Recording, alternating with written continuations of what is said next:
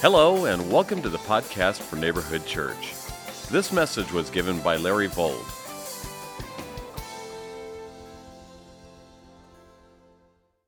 So it's time to find our sermon outline in our bulletin there, and let's head to the book of Leviticus, please. We're in the 23rd chapter today. You'll find that on page 191 in that book rack Bible. Everybody's Bible open to Leviticus 23. So we're nearing the end of our survey exposition of the book of Leviticus. An interesting book, kind of an obscure book, not too many of us were familiar before we started, and hopefully, this has been an encouraging journey for you through this Old Testament book.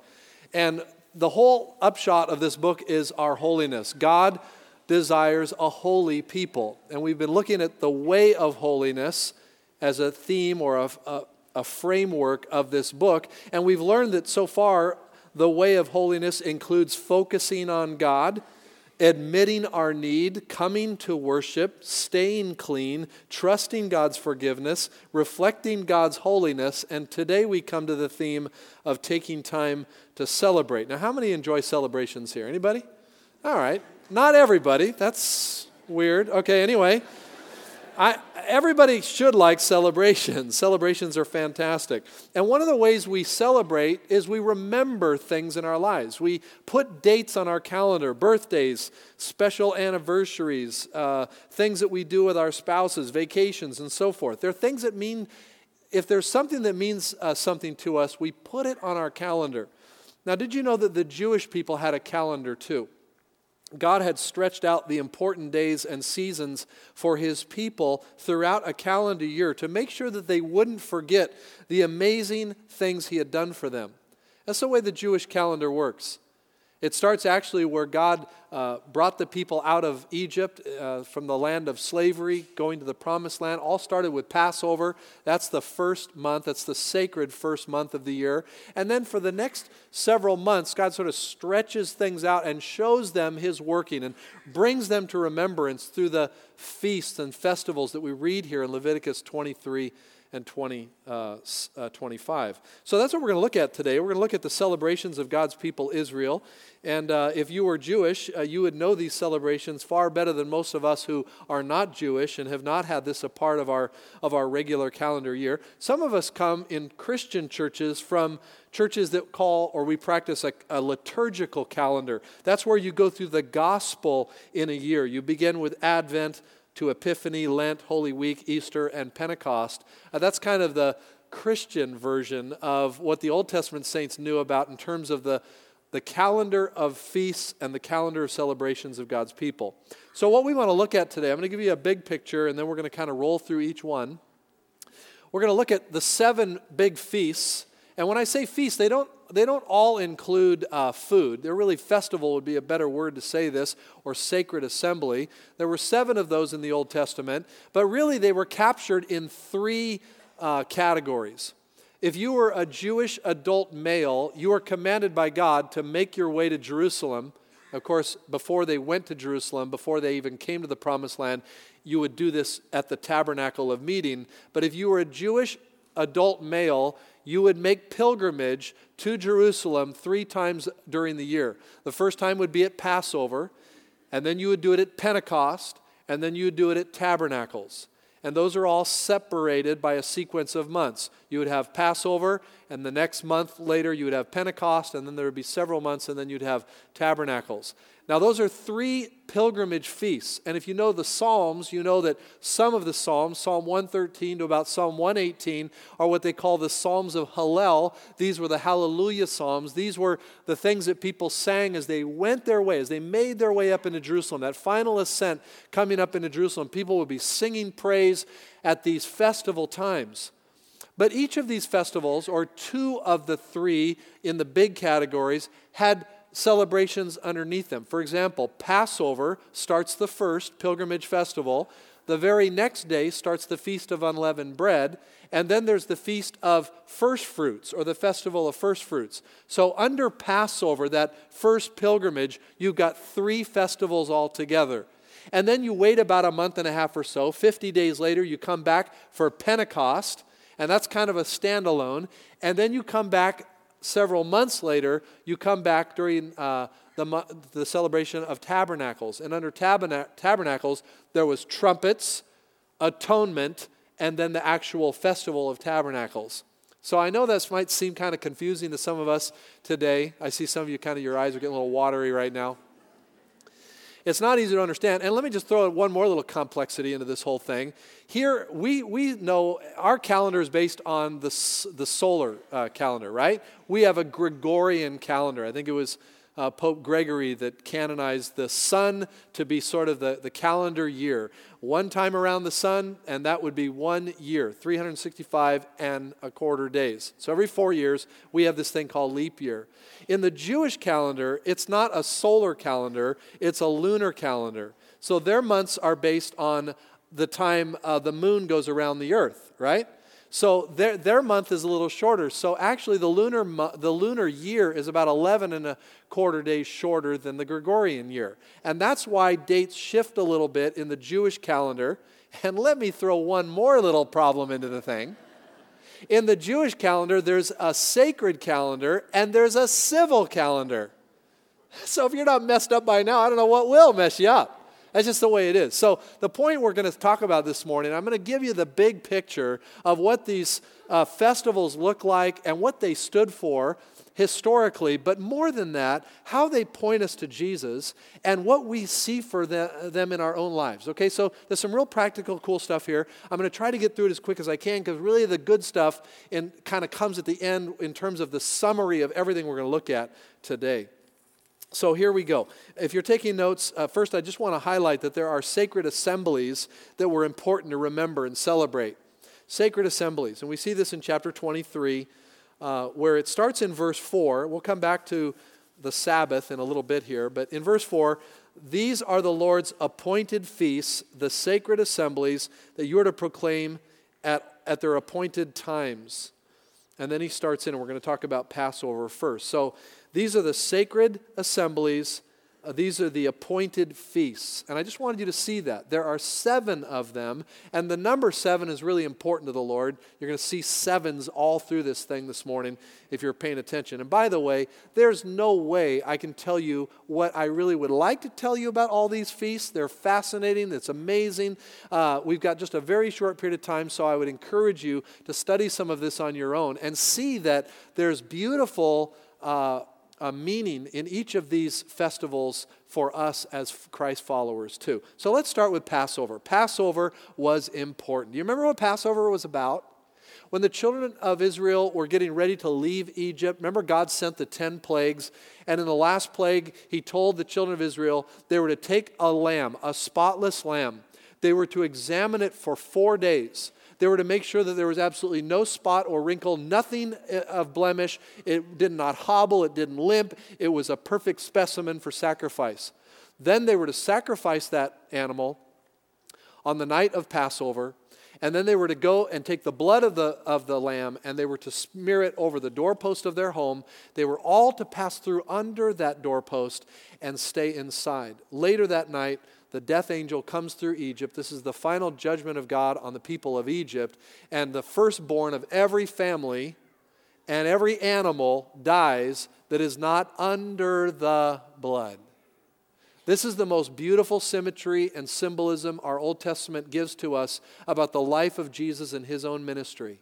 You remember when Jesus came into Jerusalem one week before the celebration of Passover, he was examined and interrogated by the Jewish priests. They sought to see if there was anything wrong in him.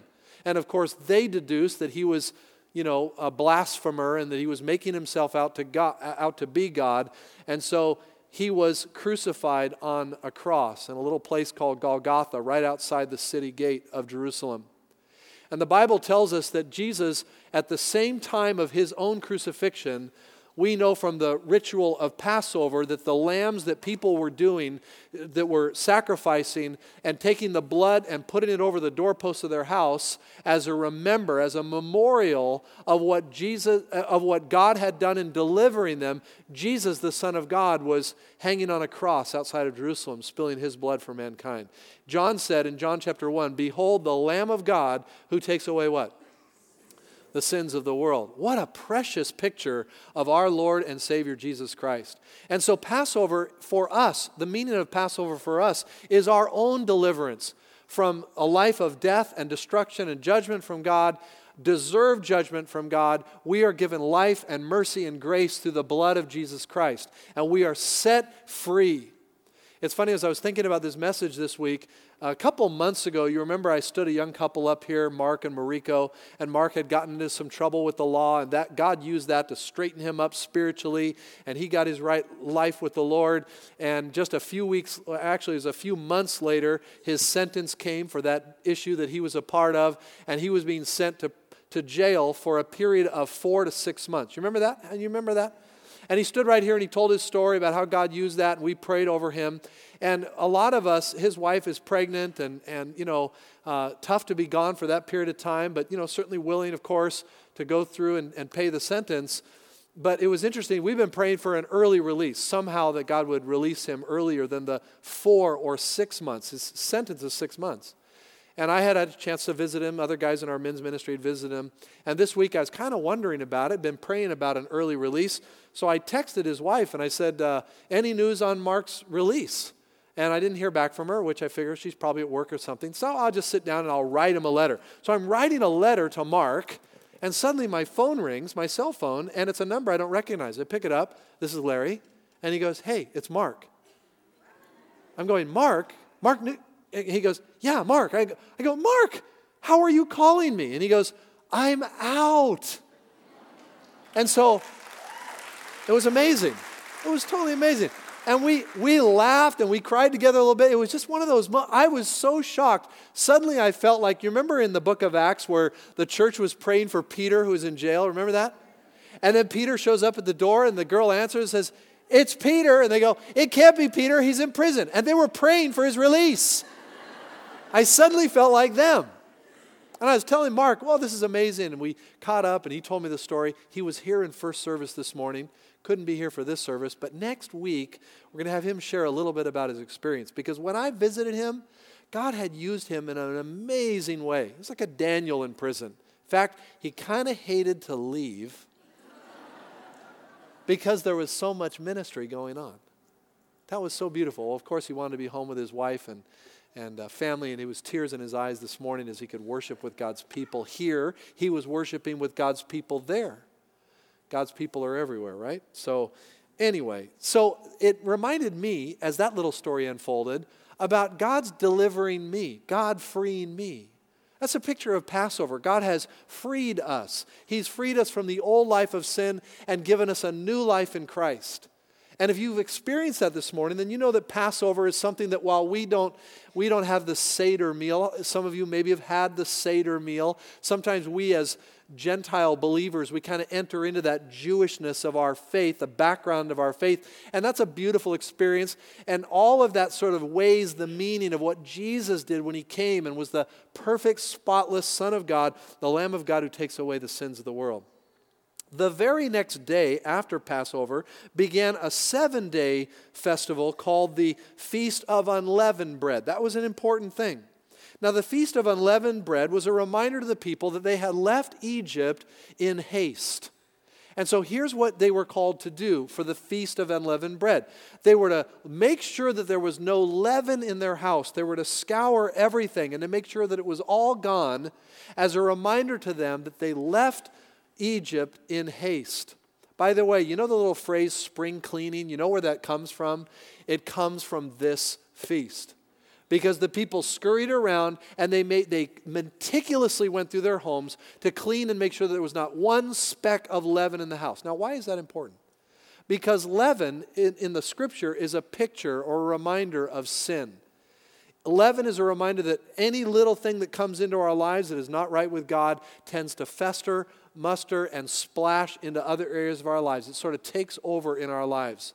So the Feast of Unleavened Bread was a reminder that there should be nothing in our lives that keeps us from God. It's a great reminder to us that the little leaven that spoils the whole lump, that little sin that gets into our life that we coddle, we embrace, we let kind of take over in our lives, has a destructive effect. Take your Bibles quickly. Let me show you something in the New Testament that I think is fascinating. 1 Corinthians chapter 5. 1 Corinthians 5. Quick there, quickly turn there, verse 7 and 8. Actually, we'll start in verse 6. Now, the reason why Leviticus is so important to us is because it carries all over the Bible into the New Testament.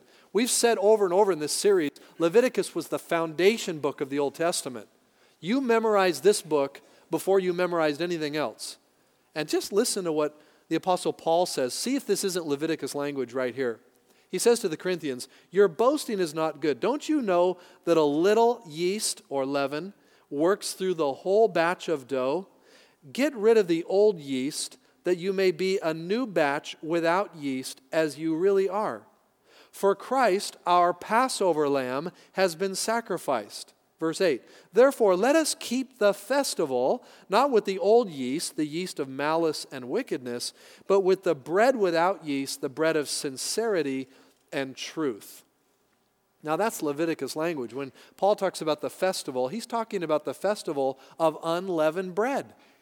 And he's telling the Corinthian believers, he's saying, look, mo- many of them that had come out of Judaism, come out of their, uh, their Jew, uh, Jewish background, Paul's saying, look, if you want to have the festival, make sure that there's not uh, uh, insincerity in your life. Make sure that there's a full embrace, uh, embrace of all that God has for you. And so, here in uh, back to Leviticus 23, here in verse 6, where we have the 15th day of that month, the month of Nisan, the Lord's feast of unleavened bread begins. For seven days you must eat bread made without yeast. And on the first day, hold a sacred assembly, do no regular work. And on the seventh day, do the same thing. An offering, uh, bring an offering made to the Lord by fire. And on the seventh day, hold a sacred assembly and do no regular work. So this was the, the assembly of unleavened bread. And of course, this is a picture in our salvation of God sanctifying us, God desiring that we not let compromise into our lives. You see, God saves us. Beautiful picture in Passover. He brings us out of bondage. He gives us new life. We're made at peace with God. We're justified with God. But then God says, okay, now there needs to be um, a sanctifying process. And the first part of that process is separating yourself from sin making sure that there's not stuff in your life that holds you down, that c- continues to weigh you uh, down to the person you once were, but keeping you from the person that God wants you to become. Thirdly, there was another festival. It was not just the festival of Passover, unleavened bread. Then, in verses 9 through 14 of chapter 23, there's the first fruits. First fruits. And uh, here, let me just read part of the text. The Lord said to Moses, verse 9, Speak to the Israelites, say to them, When you enter the land I'm giving you, uh, uh, going to give you, and you reap its harvest, bring to the priest a sheaf of the first grain you harvest. He is to wave the sheaf before the Lord, so it will be accepted on your behalf. The priest is to wave it on the day after the Sabbath. I want you to write, uh, I want you just to recognize that, put an underline in your own Bible there. Because that would mean that that's a festival that's to be celebrated on what day of the week? Sunday, the day after the Sabbath. And that's interesting to me because the, the first fruit celebration was, was twofold. First of all, it was bringing your grain harvest, which would have been in the Jewish calendar, this would have been the barley harvest. This would be the same harvest that we read about in the book of Ruth, where Boaz and, uh, uh, Boaz and Ruth come together. Beautiful picture of God's sovereign, provident plan. Uh, this would have been the barley harvest. This was the first harvest. And when people brought the first fruit of the harvest, watch this. They were saying, We're going to trust you, God, for the rest of the harvest. We're going to bring you the first fruits. This is a picture of us trusting God for what we don't see happen in our lives right now. This is a move of consecration, this is a move of dedication. This is not like I've got it all stored up and now I can trust you, Lord. This is like, Lord, I'm giving you the first and I'm going to trust you to bring in the rest. That's an act of dedication when we bring our tithes and our offerings should be the same spirit. God we're not waiting to see what we've got left over at the end of the month. God we bring first fruits. We give off the top of what we make. We trust you for the rest. We're going to give you worship and honor this way. That was the first part of first fruits. But the second part of first fruits watch this for the new testament believers especially we would bring our offerings knowing that God was not only going to take care of the rest, but the, the way God takes care of the rest is through the power of, of his miraculous deeds. And there's no greater power manifest from God than in the resurrection of his son, Jesus Christ. The resurrection of Jesus Christ, the Apostle Paul alludes to as a part of the first fruits celebration. Did you ever read that in Scripture? Take your Bible quickly, go back to the book of 1 Corinthians, if you're able to do it quickly, chapter 15. Look at with me, verse 20 through 23. Listen to what Paul says here. He says, But Christ has indeed been raised from the dead, the first fruits of those who have fallen asleep. Oh my goodness, the first fruits of those who have fallen asleep. For since death came through a man, the resurrection of the dead comes also through a man. For as in Adam all die, so in Christ all will be made alive, but each in his own turn. Christ, the first fruits, then when he comes, those who belong to him. Wow. So this first fruits festival is fulfilled in Christ through his own resurrection. And Paul even names it here as part of the first fruits celebration. And by the way, what day of the week did Christ rise from the grave? Sunday, the day after the Sabbath. Isn't it interesting how God's Word telescopes revelation from what was written here all the way into the future that we see first fruits fulfilled in the life of Christ? And watch this as we take our salvation journey from justification to sanctification to consecration. God, I belong to you. I'm all yours. Then we come to this festival or this feast of, of uh, weeks. Now, in my Bible, it says Feast of Weeks. Uh, this is a week of seven weeks. Verse 16 Count off 50 days up to the day after the seventh Sabbath, and then present an offering of new grain to the Lord. From wherever you live, bring two loaves made of two tenths of an ephah of fine flour, baked with yeast, as a wave offering of first fruits to the Lord. Present with this bread seven male lambs, and so forth. Goes on, describes what you are to bring. This is what we know, know as the Feast of Pentecost. Okay? My Bible says Feast of Weeks because Pentecost literally means 50. And Pentecost happened on the day after the seventh Sunday of weeks. So 7 times 7 is 49, the next day 50. Pentecost is the 50th day after the first fruits. Okay, now I know this is a little complicated, but just follow this for a minute. The first feast celebration was Passover. It included three Passover unleavened bread, first fruits. 50 days later, after first fruits, you would come back and you would celebrate Pentecost. Now, what is Pentecost about? What did God want to show his people during Pentecost? Uh, during, this, uh, during this feast, it was also a celebration of the harvest. It was like a harvest party. This is where we would be culminating in the wheat harvest. God's people would be gathering together to celebrate this beautiful reality of God's full abundance in their life. And sort of like what we experience in our Thanksgiving celebrations lots of food, lots of celebration, the bounty of God's provision.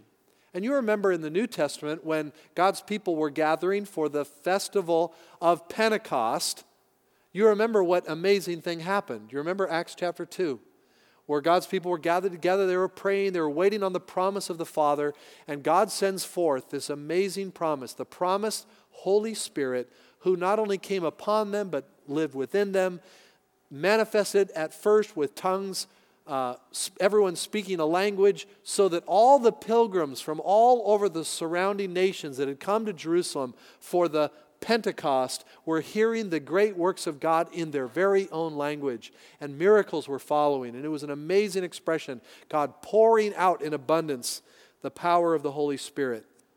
So if, if Passover brought us peace, the peace of God and peace with God, then certainly Pentecost would be showing us the power of God and the reality that if we're going to live the Christian life, if we're going to live the consecrated life, we need a power that is not our own. And this is what is seen in Pentecost a beautiful reminder to us of what God is doing in our lives. Then we come to the last segment of uh, feasts, and these were all buckled under the idea of the Feast of Tabernacles. And under the Feast of Tabernacles, we started with the Feast of Trumpets or the Festival of Trumpets. I'm a little biased to that one personally. And then to the Fe- Festival of Atonement or the Day of Atonement, and then finally to Tabernacles itself. Let's walk through them quickly. Uh, in the Feast of Trumpets, what's going on here? Remember, I said the Jewish calendar was a lunar month? And people didn't have calendars like they have in our day. So, one of the ways God's people were alerted that a new month had begun was on the first day of every month, trumpets would sound. On this day, it was a special fanfare because this month, the seventh month in the sacred calendar, excuse me, yeah, the seventh month in the sacred calendar, but the first month in the civil calendar, we celebrate Rosh Hashanah, right? That's our, the Jews celebrate that. That's the new year. This is the new year. The trumpets begin the new year. This is the sound of the new year. And on the 10th day of this month, first month of the civil year, seventh month of the sacred year, the month of Tishri in the Jewish calendar, on that 10th day came the Day of Atonement.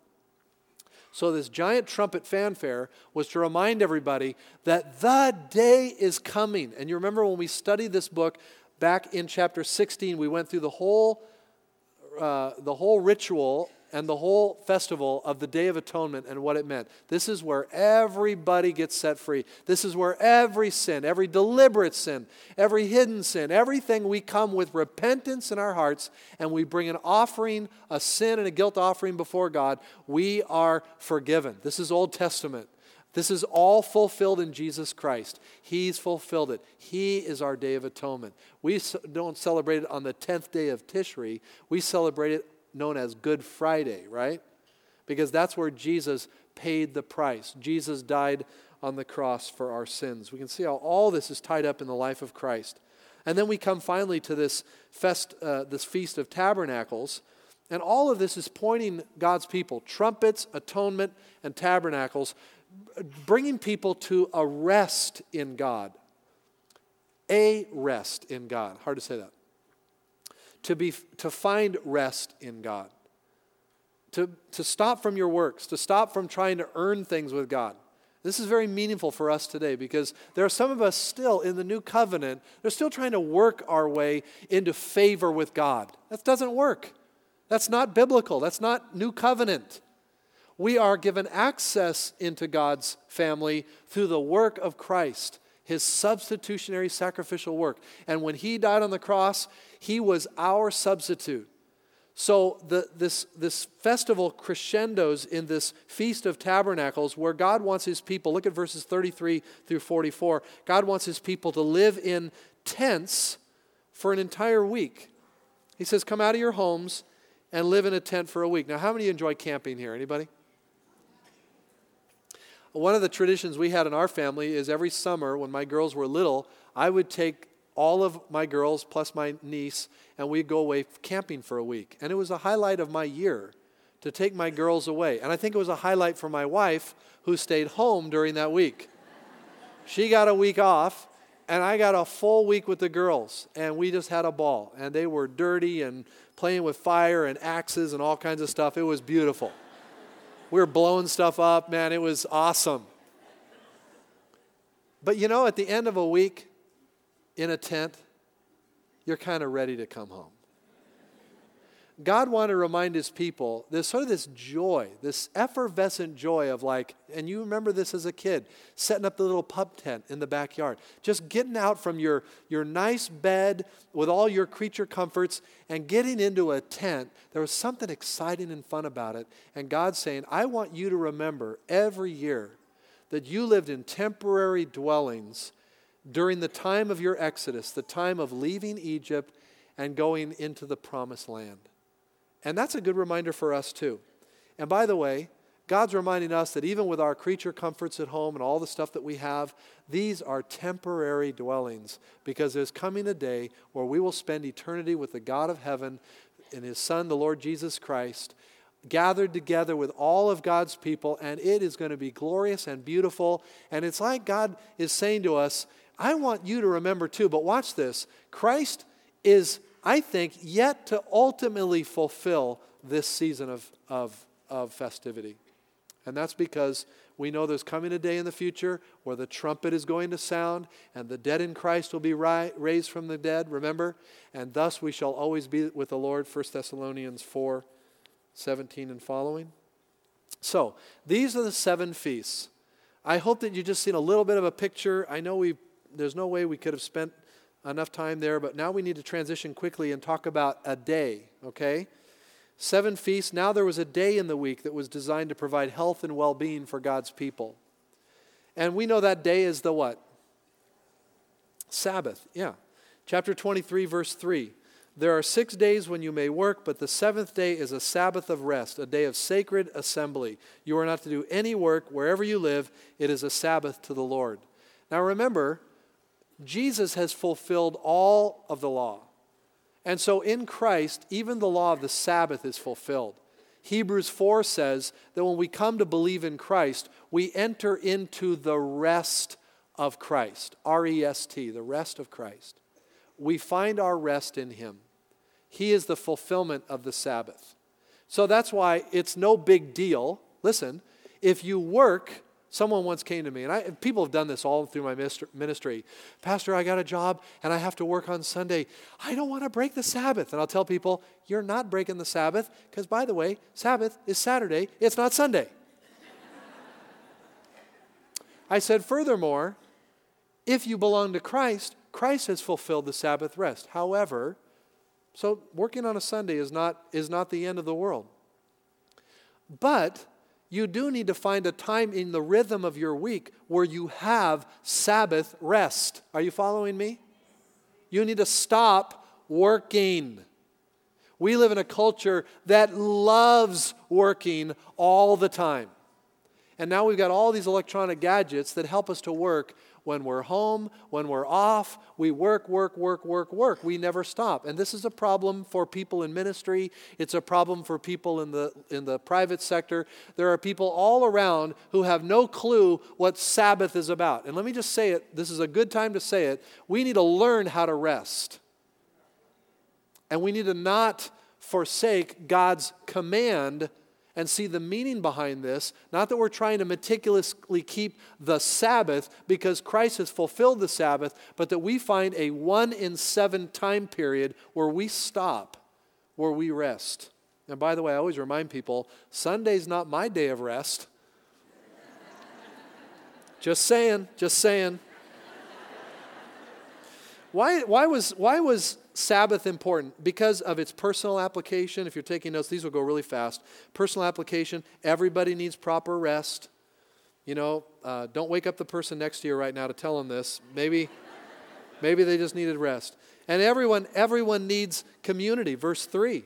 It's a sacred assembly. It is a place where we need to get together. So if you work on Sundays, you need to find a place meaningfully where you can worship some other time during the week. And there are other ministries that have services of worship. You need to find one. Sometimes it could be a small group. Wherever that sacred assembly is, you need to find it. Um, that's why we've toyed around with other weekend services. We used to do a Saturday night service. That was great for people that worked on Sundays. Now we have a Sunday night service. There's other ways that you can do that. There are other ministries that provide those things. The point is, we need a one in seven break, and we need to be with God's people.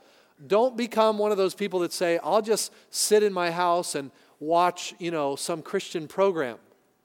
That's not a sacred assembly. Sacred assembly happens when we assemble. Got to be some kind of assembly. Everybody needs proper rest, everybody needs community.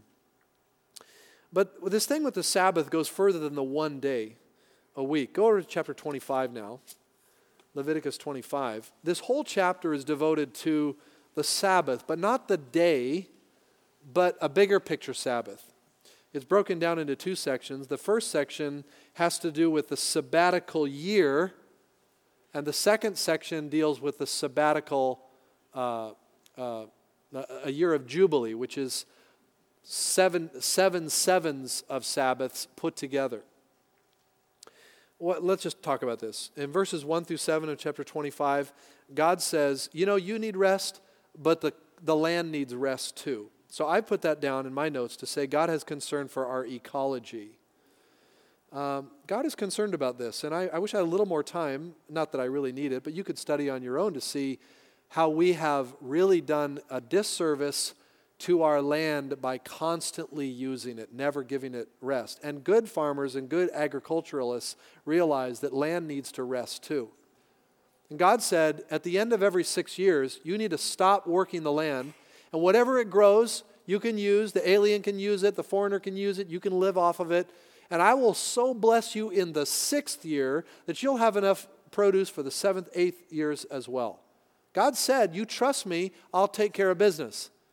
Some of us, you know, we can't trust God with our tithe because we don't think if we give it to God, God's going to take care of us in the end. Listen, the Old Testament is a constant reminder to us when we do what God tells us to do, God will take care of our needs. I'm just saying that's a really important lesson that comes out of Leviticus 25. And God says, at the end of this, you know, six years, you need to, you need to let it rest. Now, little parenthetical statement here the captivity of Israel, do you remember they went into captivity for how many years? You remember? 70 years they went into captivity. Um, they, according to Second, Chronicles 36 and Jeremiah 28 and 29, a big reason why they went into captivity was because it appears from those texts that I just mentioned that the children of Israel in the promised land did not observe the Sabbath years. Nor do we have any proof that they ever observed the year of Jubilee, which was every 50 years. And there is strong belief from the text I just mentioned, Second Chronicles 36, 18 to the end. You can look at it yourself, or Jeremiah 28 and 29, where God says, I'm going to give my land rest because you didn't give it. And you're going to go into captivity for the 70 years. And if you total it, it works out to be the history of God's people from the land, from coming out of Egypt into the promised land to the time of their captivity, would have equaled out 70 years of rest. Hmm. I wonder how many things in our lives maybe aren't going the way they should be going because we've ignored God's principles in our life. Thankfully, we're not under the law and we don't try to live up to the law, but we see that this is a picture. Remember, we said a few weeks ago that God is not punishing us, but there's a law called the law of the harvest, and what we reap, we sow. And maybe there's just some lessons in here for all of us that the land belongs to God, His people belong to God. By the way, verses 8 through 55 of, of uh, Leviticus 25, God is a concern not just for our ecology, but also for our economy. And here we are introduced to this idea of the Jubilee, the year of Jubilee. Look at verse 23 quickly. The land must not be sold permanently because the land is mine, and you are but aliens and my tenants, God says. God is saying, look, at the end of 50 years, I'm going to do a massive redistribution of wealth. And anybody that owed anything, and if you sold your property or whatever, guess what? At the end of 50 years, it comes back. Can you imagine what that would have been like? This was a major economic upheaval. So, if you had a piece of land and you didn't live in a walled city, if you lived out in a rural area, and you want to sell that piece of land, if it was in the 45th year of the 50 years coming into Jubilee, you had to sell it with only five years of value left on it because in the 50th year it was supposed to all go back. Now, again, the sad thing is we have no proof that Israel ever practiced these years of Jubilee or a year of rest. We don't know if they did. We don't have any recorded, but this was God's command. God was putting in, He was implementing a way for there to be a redistribution of wealth. So that there was not just a bunch of super wealthy people that figured out a way and took advantage of all the poor people and just kept accumulating for themselves, accumulating for themselves. So we get this high tier of upper wealth and this amazingly high tier of poverty with this really thin middle class. And listen, I'm not an economist, and I'm sure there are tons of smarter people in this room that could look at our economy, even in a capitalist society, and make good suggestions about how we as God's people could be more philanthropic, philanthropic with our, with our wealth, how we could share and distribute our wealth, how we could be more generous, how we could reach into places that need it, so that we could be a blessing to those around us. And that's hard, hard work. Now, let me just wrap up. This is going to be quick. what are the impactful observations that can be gleaned from the sacred assemblies and the Sabbath rests of God's people? Can I give you four things quick? Number one, the need for resting. Just write that down. In every one of these assemblies, there's a place for rest. For Westerners, rest is optional. I think we need to see it as something mandated by God. We need schedule, we need to schedule rest, we need to make it a rhythm of our lives. It's commanded in Scripture. Number two, the importance of remembering. All of these festivals and even the Sabbath was designed for us to stop and look back. Remember where we've come from. Remember where we've come from and where we're going. Thirdly, the benefit of rejoicing. All of these festivals, including the sacred assembly of the Sabbath, includes, among other things, rejoicing. Loud instruments and voices singing to the Lord. I think sometimes we forget that one of the things we do when we gather as God's people is to truly remember where God's taken us and look forward to where God's bringing us, and to do that with a spirit of true praise. We don't always feel like praising God. I'm in a season right now personally that's hard to praise God. I just, I'm going through some stuff. And you're going through stuff too. You don't have to worry, just pray. God's in control. I'm just saying, it's not always, doesn't always feel right to worship. But I come in here this morning and I'm remembering what God has done and I'm thinking about what God wants to do and I'm sitting among God's people and I'm hearing beautiful music and I'm saying, God, I want to bring a sacrifice of praise. And as I do, the burden that I carry is lifted. I feel the joy of the Spirit of God in my life. I'm reminded that God is sovereign, He's on the throne of, of my life. And, and it's all going to work out in the end, that God is working out His plan. All things work for the good to those who love God. All these promises start flooding in, and I'm just glad I was here. Now, watch this. Listen, some of us come in here and we don't, we have not prepared, we've not thought about where we've been, good works that God has done in our lives, and we sit there, ah, oh, we're not familiar with this song. We don't even open our mouth. We don't sing praise. And then someone comes in, they're burdened with life, they're looking for what this Christianity is about, and they're sitting among a bunch of dead people. And they're going, hmm, guess I'll check this off the list. They're no different than me. They look as glum as me. Now, I'm, I'm not trying to be cruel here. I'm just trying to say, I hope that we intentionally think about am I bringing the sacrifice of praise, even when I don't feel like praising God? I praise God. I see God as one who is worthy of my praise because there's someone that's coming into this place and they are carried down with the burden of their sin and they need to see something, hear something that says, there is hope. And if they don't see it, they don't hear it, I guess they'll just go look somewhere else. God's people, we have a beautiful opportunity every time we gather as a sacred assembly to rejoice.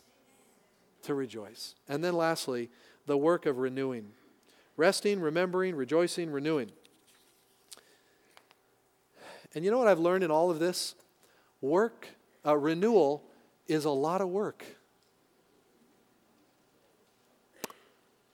A couple of weeks ago, last Saturday, week ago Saturday, I was invited to a pastor's meeting in downtown Oakland. And it was a, a meeting about something that I just felt ah, I'd like to go kind of hear what's going on. It was at a church in Oakland, so I went. I didn't realize that the meeting I was coming into was a kind of like a denominational meeting for the churches, many of the churches of a particular denomination that gather and meet in downtown Oakland and downtown San Francisco. And, and so I kind of felt like an outsider. I felt an outsider because I wasn't in their denomination, and I was also the only Caucasian in the group, okay? now, I want you to know, I loved the meeting, and I felt embraced, and I embraced, and I loved. And we, we have a lot of color in our church, and I'm grateful. I wish we had more.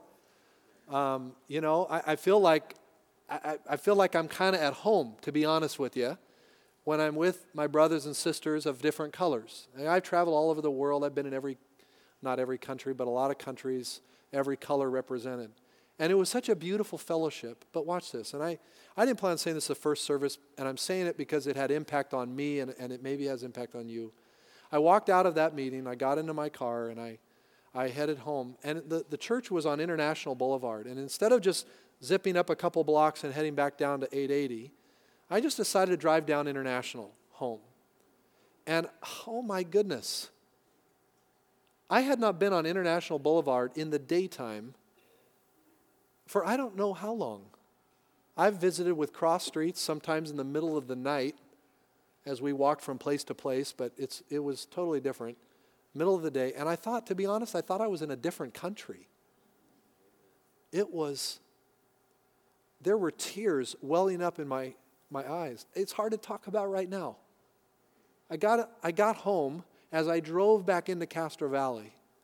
I felt like, Lord, there's this huge mission field with brothers and sisters that are pressing and serving and loving God. They're the same heart as I have. And I'm saying, God, I don't know what you want us to do, but we got to do something because there's a huge need not 20 minutes from our church, not five minutes from our church. If you want to go down into the avenues or just down into Hayward, there's need everywhere. And God just kind of broke my heart in that moment. And, and I was reminded, I started thinking, what can we do? Oh, we can do this, do that, yeah, yeah. I'm thinking, oh man, that is so much work. and the Holy Spirit, this message was written over a month ago. And the Holy Spirit said, yeah, you remember? Renewal takes work. I don't know what it's going to take. I don't know what we're going to do. But I'll ask you to pray because we need to do something. Let's go to the Lord Jesus. Lord, your word is so powerful and so poignant and so relevant and and God, we just sit under it and we ask, Lord, that you would now through your Holy Spirit pour great conviction into our lives about everything we've learned this morning. And thank you for this congregation. They've been so attentive in a very challenging book, Lord. Thank you for them. I pray, Lord, for anyone today that needs to step by faith into a relationship with you, that they might celebrate forever the Passover and its meaning, that they would be extricated, rescued from a land of darkness, and brought into the kingdom of light in your Son, Jesus. And if that's you, my friend, if you realize today you need a relationship with the living God, just ask the Lord Jesus right now to come in your life, forgive your sins, and give you new life. He will. And for any of us who know Christ this morning, let's let these final moments as we sing praise to the Lord just be a reminder that God is faithful. Would you stand with me? Everyone standing together. Lord, have your way in our hearts. Speak to us now, Lord. Minister to us. Let us bring the sacrifice of praise. Let us thank you, Lord, for what you're doing in our lives. No matter how hard it is, we bring the first fruits, Lord. We bring praise when it looks dismal in our lives. We bring joy when we have no joy. We bring the first fruits to you today, Lord. And we give you praise and honor and glory that your name will be glorified. Thanks for listening. If you'd like to hear additional messages, or you're interested in finding out more about Neighborhood Church, please visit our website at threecrosses.org. That's the number three, crosses.org.